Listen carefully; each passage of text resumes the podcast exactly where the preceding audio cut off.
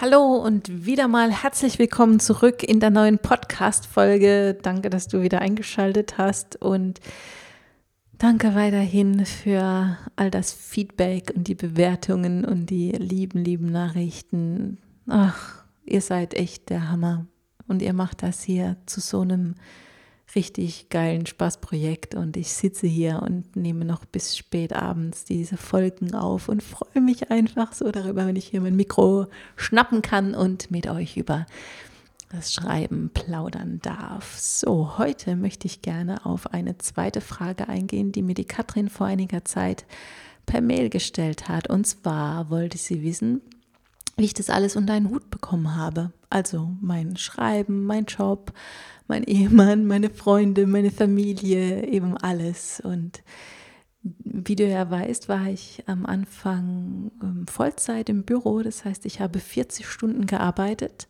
als ich die Seelenwächter veröffentlicht habe. Und ähm, ja, plus halt eine Stunde Anfahrt und Rückfahrt jeden Tag. Also, naja, es war nicht ganz eine Stunde, eine Dreiviertelstunde im Berufsverkehr. Also eineinhalb Stunden Anfahrt und ähm, Abfahrt und ähm, ja, und dann eben meine Zeit im Büro. Das heißt, ich war immer von 8 bis 17 Uhr am Anfang im Büro und die restliche Zeit stand mir eben zur Verfügung. Und ja, gerade am Anfang war es recht stressig gewesen, gerade mit diesen 40 Stunden, mit dieser 40-Stunden-Woche. Und ich hatte mir dann eben überlegt, wie ich das am besten einteilen kann.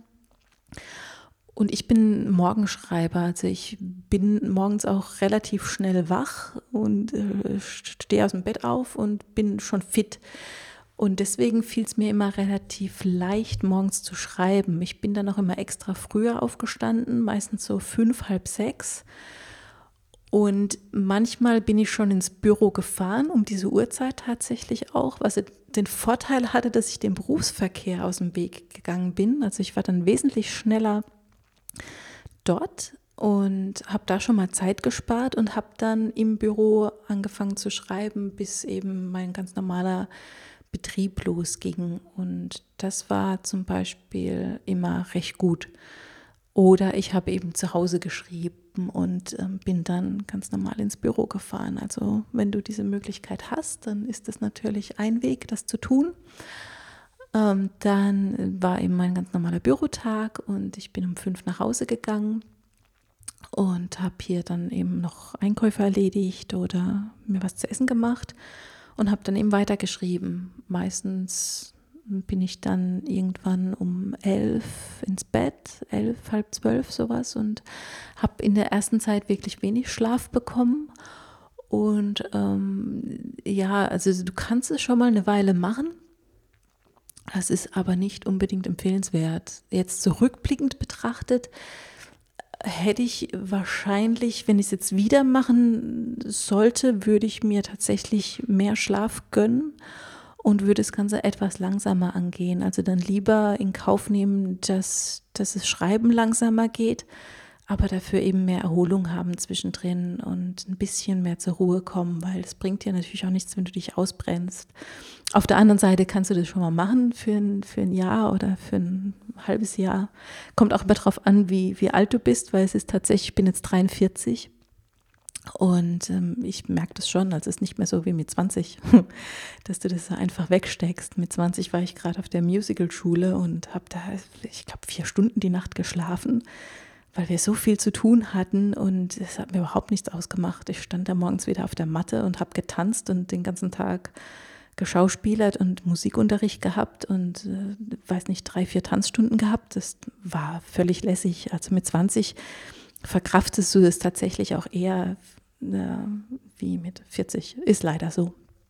Insofern wäre das jetzt definitiv mein Tipp, wenn du auch dir sowas aufbauen willst, nebenher, äh, gehst, gehst äh, schon in einem, äh, gehst regelmäßig an, aber mach's auch so, dass es dich eben nicht ganz so kaputt macht.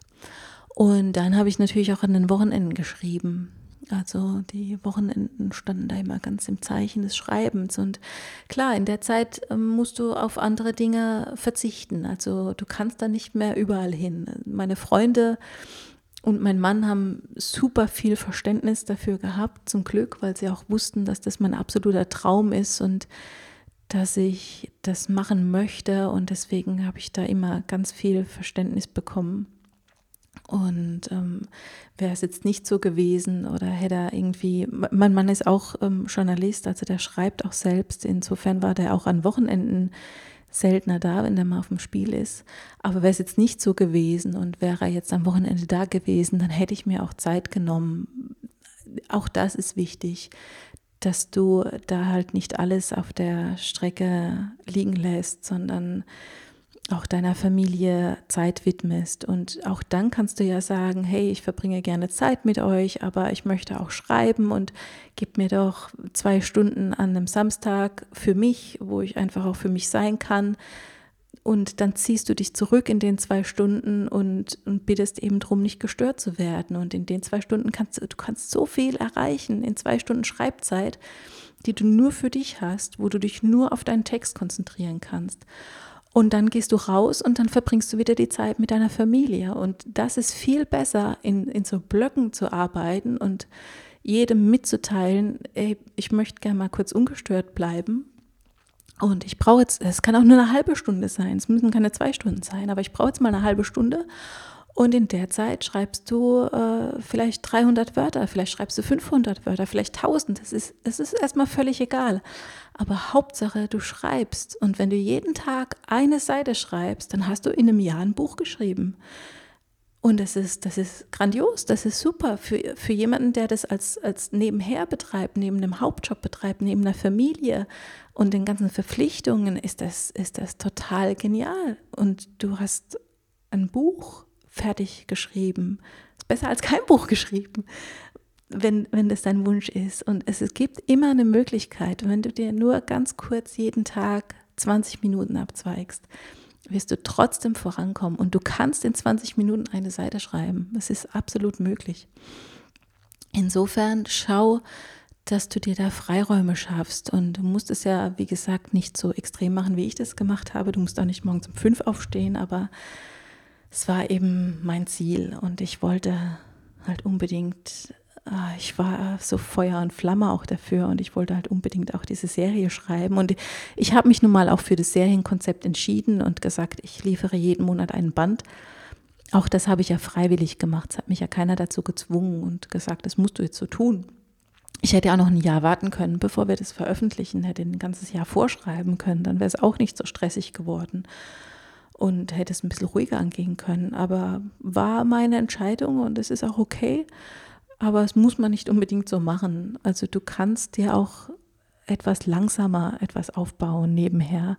Wichtig ist nur, dass du jeden Tag was dran arbeitest. Jeden Tag. Und wenn es wirklich nur eine Viertelstunde ist oder 20 Minuten, aber nimm dir diese Zeit. Genau, das ist so mein Tipp. Und äh, ja, ich habe ja dann jetzt in 2016 habe ich nur noch zu nur noch zu 80 Prozent gearbeitet. Das heißt, ich habe erst um 11 angefangen, habe bis 18 Uhr gearbeitet. Das war dann natürlich auch etwas entspannter für mich, weil ich dann ähm, später ins Büro gegangen bin und ja, konnte dann morgens da meine Zeit nutzen und schreiben morgens und ähm, habe das morgens dann mein Pensum geschafft und das war eigentlich ganz cool. Da habe ich auch mehr, wesentlich mehr geschlafen als davor. Und jetzt bin ich ja seit 2017 selbstständig und kann mir da meine Zeit viel besser frei einteilen. Also die Selbstständigkeit hat mir jetzt definitiv einiges an Druck und Stress weggenommen und ich bekomme jetzt auch viel, viel mehr Schlaf und kann jetzt andere Projekte auch eher angehen. Ich schreibe im Moment sogar zwei Buchprojekte parallel. Das so Dinge gehen schwierig, wenn, wenn du Vollzeit arbeitest. Aber es muss ja auch nicht sein. Du musst ja keine zwei Bücher parallel schreiben. Genau, also das waren jetzt so meine Gedanken dazu, wie das bei mir lief, wie ich meinen Job und das Schreiben unter einen Hut bekommen habe.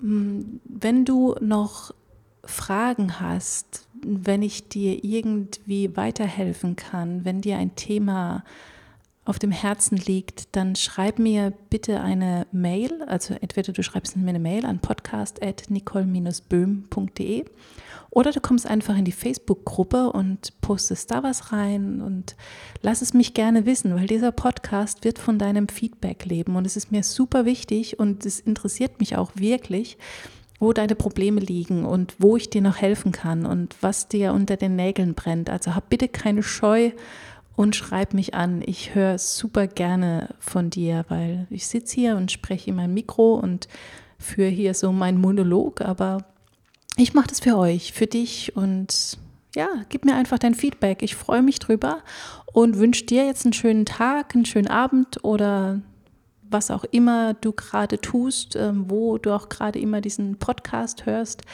Hab Spaß und viel Glück beim Schreiben. Bis dann.